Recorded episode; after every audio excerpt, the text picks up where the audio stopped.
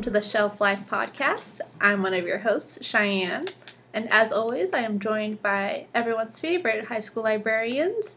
Anne, go ahead and say hi. I am Anne. and Julie. Hi, happy to be here.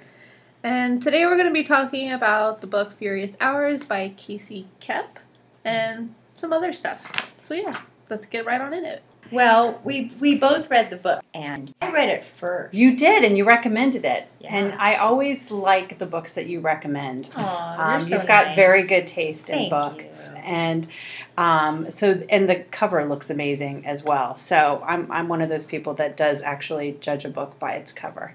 I think cover art is really important. Um, I wish I could show it to you, but I, I can't. They can Google it. Okay, it is cool. It's like uh, you feel like you're in a forest. There's a lot of trees. Anyway, um, but it looks kind of dark and menacing, which is nice. So But, the, there, but there's light shining through the trees. a little bit. Yeah. Um, so the full title is Furious Hours: Murder, Fraud, and the Last Trial of Harper Lee. Which Anne, why did you pick this book up? Because Harper Lee is in it. And when I read the description, it um, talked about how she wanted to cover a trial like she had um, with the In Cold Blood with Truman Capote. She was very involved in recording what was going on for that book. And um, so Harper Lee, I've always been intrigued with who she is as a person. And she was a very private person, so, you know, we all kind of know what Truman Capote was like. But she was she was a really interesting person, and I've always been drawn to things that talk about her life and you know, why she only wrote one book and that kind of thing. It just sounded really interesting, and as we all know, she never did during her lifetime publish another book. So I just thought it was it would be an interesting um, thing to learn about. Um, me as well. I mean, I am not as big a fan of To Kill a Mockingbird as, as you are, but I loved In Cold Blood. So I, I was really drawn to the idea of her covering um, this trial. I have to say, Casey Koepp, who wrote, uh, who's the author of this book, did a, a really fantastic job in the beginning covering um, the case. And, and the case is really complicated. This Reverend Willie Maxwell, um, basically, death seems to follow him. he, he opens up these insurance claims on, on members of his family. And um, surprisingly, th- three weeks later, they, they turn up dead and uh, nobody can quite pin anything on him because he's never around when it happens. But it's so they're not able to pursue him from a criminal standpoint, but they certainly are pursuing him for fraud, for insurance fraud. So it's really the insurance companies who are going after him. And um, one thing that Casey does really well that was just it reminded me so much of Truman Capote and In Cold Blood. She really delves into this small town community in Alabama where the action takes place. And you feel like you know these people. She uncovers all of these interesting tidbits about their culture and um, their their superstitions. Um, a lot of the people in the community felt that the Reverend was somehow involved in voodoo, and they were actually terrified of him. Even after he was shot at the funeral in you know front of everybody, they still didn't want to talk to anybody about the murders and the insurance fraud, etc., because they felt that he would somehow come back and get them, which really was fascinating. So she did a great job unfolding in the first half of the book this whole amazing story that that reads like fiction. I always find like like the best nonfiction are books where you're like this can't actually have really happened. It's too strange to actually have happened, but it, it, it did happen, and she did a great job talking about it. But you don't really hear about Harper Lee and her involvement in this case until the second half of the book. And the case is the person who murders the minister, right? That's the other thing. It's actually it's it's really complicated, and she does a good job delving into that, that those complications. So the the case that Harper Lee is actually covering is the case of the the man who shot the reverend at the funeral of the person he was suspected of killing for their insurance money.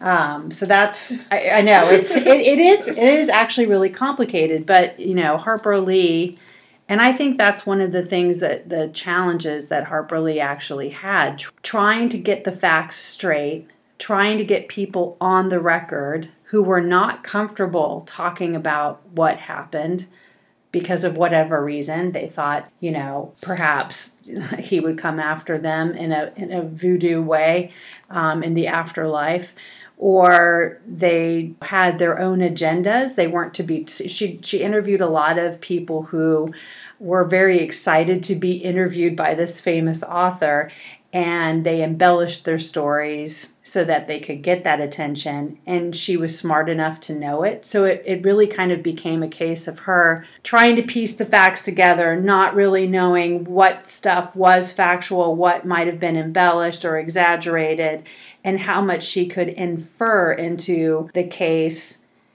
and that's the big difference, I think, between her and Truman Capote. She wasn't comfortable with embellishing. She did not want to make anything up that she couldn't wasn't absolutely positively sure was factual. And i think that was probably one of the the one main reasons why she was unable to actually complete the book which is just too bad because i bet it would have been a, an amazing book. She had a title. It was called the reverend which I think was a great title. And I just wish that, I mean, wouldn't it be cool if somebody actually found that draft? You figure like parts of it exist somewhere in that estate. It'd be really neat to, to read parts I, of it. I think that um, the attorney and his family may have some drafts of pieces of it that That's she, right. that she that she mailed to them just to they they were very persistent in asking you know, how is it coming? You know, when are you going to be finished? And she sent them pieces that she had written. Well, I think that attorney, again, it, there was a lot of self interest. He felt like he was going to be the star of the book. Kind of like in Cold Blood, the you know the sheriff in, in Cold Blood became kind of the star of that that book. Or Atticus. Or he would be Atticus, exactly because he was a lawyer. That makes sense. And they were very friendly with each other and very encouraging and trying to make it possible for her to get the, the job done. But I mean, I think the other problem she had was she didn't have a good editor who really could help her figure out how to tell a really complex story and structure the narrative in the right way because the, the editor that she had for To Kill a Mockingbird, which you know, she has said herself, Harper Lee, that she probably never would have been able to finish that book or write that book without that editor's help. And the name escapes me who the editor was, but she was no longer living. So it's an interesting thing to think about. What if she would be able to have, if she would have been able to finish the book if she had had that editor? That's a good point. And so I've heard you guys talk about this book a few times now. What's something about I believe you guys were talking about the structure of it or something because you guys are very interested in the plot, but how did it work as a whole? Do you guys think? I felt that I had the expectation of hearing hearing about Harper Lee's involvement much sooner. The first part of the book really deals with the case and all of the murders, mm-hmm. and it's very complicated. So I wasn't sure where Harper Lee was going to come in. And she does. She comes in when the trial starts, and the whole, I would say, second half of the book deals with the trial and her trying to unwrap some of these things that were going on in this little town. I agree with Anne that you, you know I was eager to hear how Harper Lee was going to be involved, and I think that could have been fixed. I think if she she had had some kind of introduction at the beginning of the book that kind of mapped out how she was going to lay it out, that she was going to focus first on the trial and then bring Harper Lee in so that you weren't waiting to hear, you know, when Harper Lee got involved. That might have been a way to, to um, solve that problem. But overall, it is a very well written book. So, would you guys recommend this to someone who either doesn't know anything about Harper Lee or who's just interested in true crime? Who would you guys recommend this book to? I would say someone who is interested in history of the civil rights movement, um, the 1960s in the United States, and also people who are interested in true crime because it is it's quite extraordinary how many people this reverend offed in, in some very you know suspicious ways well, and I don't. I, I will. If you if you if you saw the story on Dateline, you would be like, "Oh my God, what what's wrong with these police?" it's so obvious. Well, you know, and if he hadn't gotten shot, you could say he almost got away with it. Actually, I think anybody would enjoy this book, and what I would hope. I, I don't think you have to have read To Kill a Mockingbird. I don't think you have to have read In Cold Blood. But when you finish this book, you will want to read both of those books because I, I think it would it would encourage people then to read the books that are mentioned in this book. So I think that's a good thing. Okay.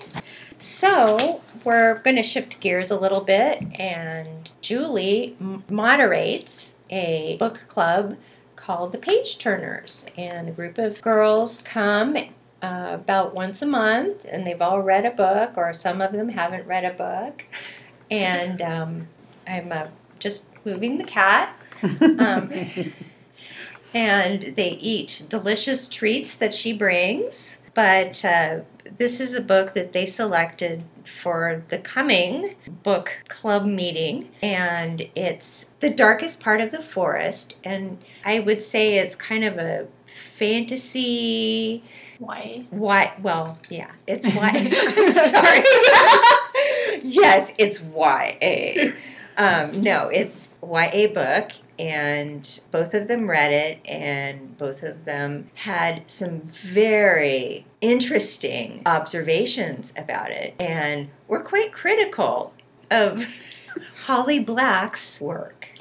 Yeah, and we, we, we just want to thank you for listening us to um, riff on this book because obviously we're not going to do that at the page turners meetings because I'm sure that Actually, I can't wait to see what the girls. News will get out. The girl, the, the girls were so excited to read this book, and there was one one girl in particular who I think nominated it, who's like loves this book. So obviously, we're going to get all of our potentially negative, negative yes. input out here, so we can be positive and gentle in the page turner or just quiet meeting or just quiet yeah. And holly black um, she writes a lot of ya stories and this is in the same universe as her other ones and they're all about fairies and a whole world based on that. And this book in particular is about this girl in high school who the place she lives in is like very full of they they know fairy fairies exist and they know about magic but they're just kind of like pretend it's not there and they have like this deal going on even though there's it's just it's a very weird book the actual plot is kind of hard to describe so so the town is called fairfold and the town is a is a tourist destination because there is a glass coffin that has a fairy in it with pointed ears. It's a boy, and I would totally go there. Right, and and the tourists flock there because they want to actually kiss the coffin to see if they could wake the fairy boy. And they keep coming okay, even first unsanitary. right. Meanwhile, the teenagers just use it as a place to party and get drunk and have, you know, fun with their friends. Yeah, they use it's, the coffin as like a dance table, like that very disrespectful, honestly. But it's it's weird. And that's just where they go out to hang out and drink, is next to the boy in the coffin. And and the two main characters, Hazel and Ben, are brother and sister. And Hazel's kind of, you know, like what would you call her? Kind of a badass tough girl. Um, uh, honestly, she doesn't have that much of a personality in the beginning. in the I was trying to be nice. I'm not sugarcoating this right now. Um, she's kind of like she has friends and boys like her. She kisses a lot of boys, and she, that's literally how the beginning of the book starts. And she just kind of have her own thing going on. But her like her best friend is her brother, and they both like when they were young, they both have this relationship built on like built on the boy in the coffin that they're he's their fairy prince, and they're they're both like in love with him and because the the brother is gay. And they both have a thing for him and so like there's a lot of history there. And but it doesn't really talk about much of what's going on in the in the town and all the magic until later on so in the beginning you think she's just this kind of bland girl who just likes to kiss boys which is talked about a lot there, was, there was a lot of kissing. Well, that's why the girls like it. Oh, that's So Probably. yeah, yeah. I was like, ew, she's kissing again. I have a question. You mentioned that Holly Black writes books about fairies and this particular kind of environment. Um, is is this part of a series or is this a standalone? um i believe this one is the beginning of a new series Oh God, there's going to be more. Sorry. How do you really feel? So she has two other series that are in the same world, and I've never read anything of hers, but she is like a big deal in YA. Like she is the fairy person. And so, but this book is the beginning of a new series, and I'm assuming it's connected. Like we, I'm assuming more of the story about the boy in the coffin is in some of the other ones. well, she wrote it in 2015, so she needs to get a you know busy. It's you know Yeah. we're moving into 2020. So I'm I'm sure she has um other stuff because she she did start another series called The Cruel Prince and she's like on the third book of that already. Did this come out before the Cruel Prince? Possibly. Hmm. Confusing. Yeah, it's a little confusing. I'm not the biggest fantasy fan. I compare everything to Harry Potter, and there is no comparison because nobody builds worlds like J.K. Rowling builds worlds. I mean, you're with her from the very beginning, and you believe that that world exists. You don't doubt that there are flying owls that delivered the mail, and that you know Owls there. fly anyways. Well, see, and that's why it's believable. Why couldn't they hold a letter and get it to the right person? Because they're smart. I totally agree. But she her stuff just seems to come out of nowhere and Maybe you need to know more about fairy mythology. I, you know, I don't like her fairies. I, I thought I found I found them very, very creepy, and the whole pointed ear thing. I wasn't I wasn't excited to meet Severin, which that's the name of the guy in the coffin, and I think Severin is way too close to Slytherin, but that's just me. And so about 100 pages into the book, we realize that Hazel, the main character, is losing time. And like she's waking up in her bed and there's mud and stuff and she's like I don't know where I went. I don't remember any of this. It's all that drinking. Exactly. All the underage drinking. Maybe somebody slipped something in your drink. One of those boys you've been kissing. or well, or just the kissing was really, really good, and combined with the drinking, that could happen. You could wake Yeah. up in your bed with muddy feet. so yeah, she's just confused all over the place. And her parents are her parents are not in the picture like they're Yeah, where are they're the hip- pair? Oh, they're hippies. They're, That's right. They're hippies. They've gotten better, but I guess like we find out later that like they used to feed them out of the dog food bowl because they're like very eclectic and They're not model parents. and is is very weird. But um, it, it's not until about hundred pages in that we realize that um, someone finally broke a glass coffin with a sword of some sort, and someone's leaving Hazel messages, and she's losing time. And then all of a sudden, they start bringing in that when she was younger, she used to hunt down fairies with her brother. Because her brother has a power with music, like he can. Um, he, he was gifted by a cursed or gifted by a fairy to have be able to control. Well, Hazel made a deal with one of the fairies. he, he had he had powers with music already and then hazel made a when she was like 11 she made a deal with the fairy because apparently that's can happen still, even though she knows better. And so she gave them seven years of her life. And so, it- No, they're The- taking it back. yeah, so like, I guess they've been taking, she's at night for like years. She's been belonging to the Fairy King and being one of his knights.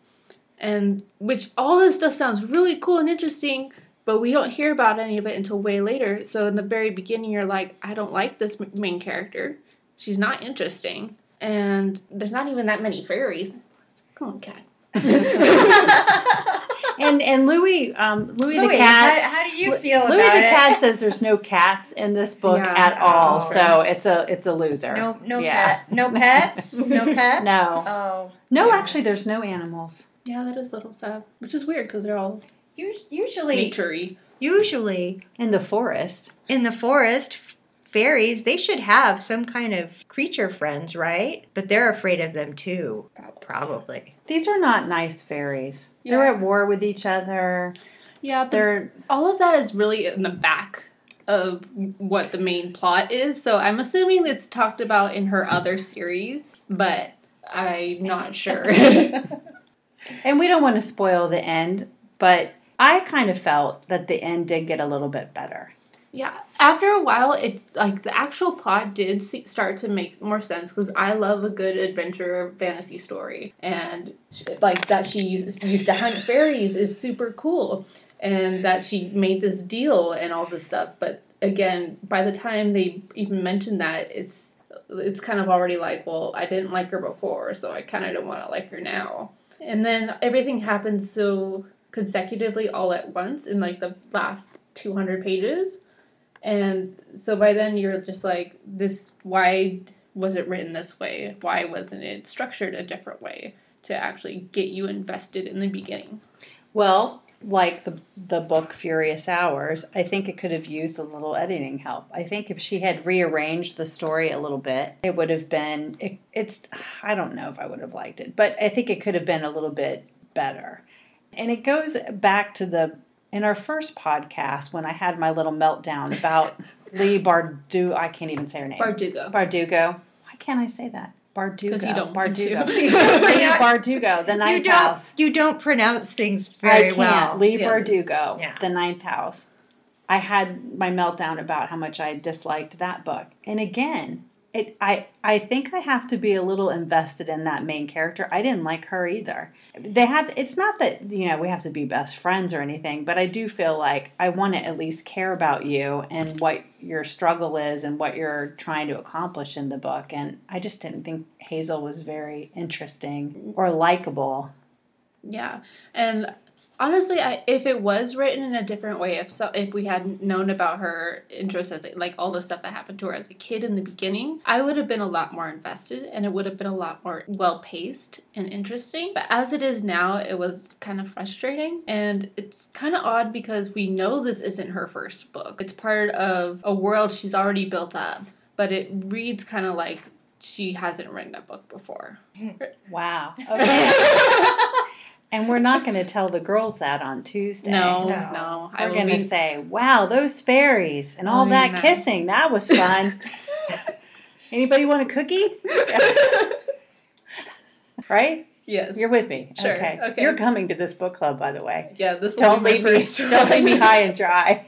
You should uh, set up some little coffin on that conference table that would be really with a little funny. With a little fairy If inside. I had if I had baking skills, this could be really cool. But Well, I, I might I might be be able to come up with something, you know, not as baked goods, but you know, as as a, just a little visual A representation. visual representation. Maybe they pretty can cool. take maybe they can take turns kissing it. Oh god.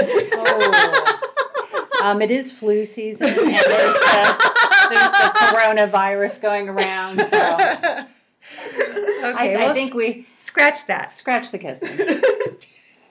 but I am kind of interested in reading some of her other stuff still, but You'll just have to let me know how that turns out because she's on my off list. I'm not. I don't think I can go down that path again. I think I need to read um, Harry Potter just to be reminded of how good fantasy can be after reading that. yeah, that's a good palate cleanser. I know it. it that's exactly what it is. I, I could not have said that better. It's a palate cleanser. I have to get the taste out of my mouth. of Severin in the coffin with his pointy ears. I don't have anything against pointy ears. It just it was a little much. Cheyenne and I were talking about, well, what would we talk about next? And maybe we want to talk about food in the library. Oh, that's a good one. To eat or not to eat? That is the question.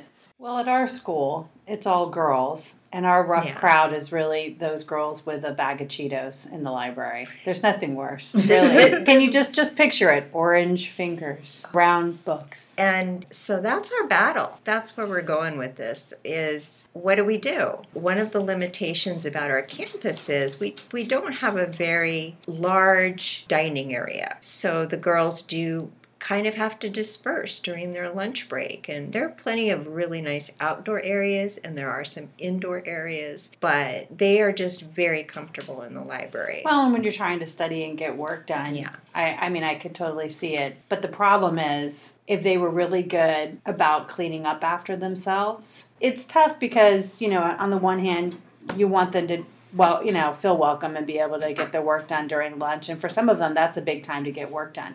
But they don't clean up after themselves. It's a mess. Yeah, and because they're teenagers, they they choose the weirdest spots to sit. So they're always hanging around, which is usually fine. But once you sp- see them eating chips in the stack and semi-empty bottles of Starbucks, things like that, between the stacks on the books, Because it's too far to walk to the multiple trash cans located in the library. Might as well just shove it in between To Kill a Mockingbird and In Cold Blood. There you go. And didn't we once have a rodent problem once at our school because of crumbs and whatnot? That that might be the way we handle it. We just go and say, I- you know, we have rats. I tell them. i actually tell them that I see one right behind you. I tell them that. I tell them that, and w- you get an alarmed look, and then more munching. So they're like worth does- it. we could do pat downs before they come in during lunch. Ba- bag checks. you can Can you I see can your bag? you can do that, Julie. Can you imagine? And No. no, and actually, how many times did you go and tell people to not eat in the library last week? Oh, last week four or five times. I never do because I'm busy eating my lunch at my desk. I can't be interrupted. And I no, so I, I feel kind of like a hypocrite if I'm like, um, excuse me, what? I eat this great. Like, can you please put your food away? Uh, but I can eat because I'm in charge. so. Well, I am going to I am going to encourage you to go up and eat with other grown-ups. And I I did every single day. I cycled through at least 3 times a day. And I told people to leave and I told people that they needed to clean up after themselves and and I said it in a very mean librarian way, which is why you overheard something last summer, which was I think so, it was when they were bringing in some either like I think it was the current students were bringing freshmen around and they're like, "Oh, the librarians are really strict." Or something something along those lines. I can't quite remember. I remember very well what they said. They said, We have two really nice librarians and one mean one. Ooh. And I totally know which one is the mean one. It's not the young lady who people mistake for a student or the other lady who is just. is he eating her lunch at her desk? or, or um, you know, really does not like to discipline people. I don't. that's, That's that's a, that's a or I pets or children. Yeah. So um, I'm a softie. It's yeah. true. and and true. I, I, and, and teenagers are kind of scary. They give you that Right? look. No, no, I, you know, like what? I didn't have my phone out. What? And then I'm like, oh, okay. Well, maybe you didn't. All right, go on. no, no, no. I what I what I do is I'll I guess walk. you're right. Okay, I'll, bye. I'll walk by them, and when I'm just a little bit past them, so that they think that they're out of you know danger for me noticing something that they're doing. When I'm just maybe a few steps beyond where they are, I'll say, "I don't want to see that. Put that away right now. I don't want to see it." Basically, their phone. I will stop and talk to them if if they're eating, and I do have a problem with full on meals in there because it really stinks Mm, that's true. it you know some you have your in and out or your Panda Express or what whatever it is that they're serving that day Mm-hmm. and it's just gross. And I really do feel for our maintenance guys because they work so hard and they they never complain. And that's the thing that I also think about when I'm when I'm going through. And signs don't work. We tried putting signs up, no food, no drink, all over, and people still did it. The only thing that works is the mean librarian. Yeah, I got to work on that. So right now, the way I'm doing it, You can you can let's be let's practice. Okay, so you guys are you guys are eating. Nom, nom. So, okay, num num num, and I come around the corner and I see you. Now you know you're not supposed to have food in the library. I'd really appreciate it if you put that away, or maybe go eat it outside. Okay? um I really got to finish this paper. I'm Uh, really hungry. I didn't have. I didn't. I I didn't have ch- a chance to eat at lunch, okay? Okay, we'll finish it really quickly because hands around the corner. Whoopsie. No, yeah, see, yeah, I I get that. No, I and I start too nice to begin with. I should You just do, be, put that do." food away now. Like well, that. well, that's that's a little That's too, too, much. much. I think just the really like straightforward, matter of fact, telling them So don't no- no- apologize. No, please. Don't please or- apologize. okay. Well, you can say please, but you can say there's a difference between please, could you, and Oh. please take that outside. That's how I do it. Oh, I followed, See, I followed and- your example. And Cheyenne, Cheyenne is good because she worked in a public library. So she had to put up with a lot of weird stuff. So I think compared to the public library and the patrons there, would you say the girls are pretty Um.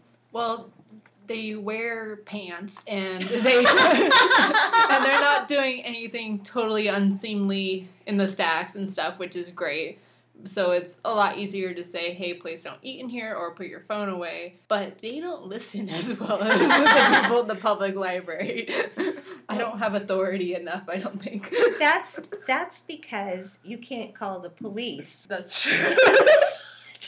to come and get them if they're doing something unseemly. Which I have to say, I have seen things I don't want to see. You know, they they are very comfortable and they're all they're draped over the We- chairs. we do they're- have a weapon which we never use. I never use. The punching The- nun. The no. that's, that's a good idea. Punching that. No, I was I was going to Yeah. say demerit. No, no, we don't I- have de- I think demerits. I've it's been there- detentions. Detentions. Detentions. I, is that what it's called? See, I don't even know what it's called. I, I've been there eight years, and I think I've given out one. You called it a detention. One detention, yeah. and it was the hardest thing I've ever done. And then the poor girl had to come back and apologize to me, and that was just. And I was like, "That's okay." Like, No, was, no, no. That was It's- really hard It's okay for them. because she gave me attitude. Remember? I And you're the one who told me you have well. to give her a detention, Julie. you have to. Because I was like, did you just see the look she gave me? Like I told her not to do something, and she walked by and she did this whole like face thing, like, Ugh. and that's what got me. I was like, oh no, no, no, no, you didn't just do that. And so I didn't approach her. I just said to Anne, did you just see that? That girl just dissed me, and she did. She was like, uh huh. That's when I lost it. I was like, that was rude. She was rude, rude, rude. and you have to call them on it when they do stuff like that. And I do. didn't, and I didn't And you- even know how to have her fill it out. That was You- the embarrassing thing. I was you- like, "Sign your name." And she was like, "She was like, um, you have to sign it." And I'm like, "Oh, well, give it to me then." I, didn't, even know how to fill it out. It was so awkward. no, oh, I, it was so awkward. I I have to say you brought up uh, the punching nun, which I use to discipline my dog. And how And- well is that going? It actually works really well. But if I did it at, at our school, I would get a whole other reputation. Okay, well, We'll have to solve that one another day. I'm going to work on my disciplinary skills. just eat upstairs. Yeah. Thank you. I will. You you like to socialize. You should do that. What? Yeah, I do actually. That's the problem. I'll never come back down. I'll be like, oh my god, I've been gone an hour. No, it's- Whoopsie. It's okay. It's okay. They, they'll leave before you do. Probably. I'll shut, I'm going to shut the, the room down. I'm the room down. Shutting the club, the workroom. Okay, so that's all for now. Make sure to return next time for our episode number three. And don't forget to return your books.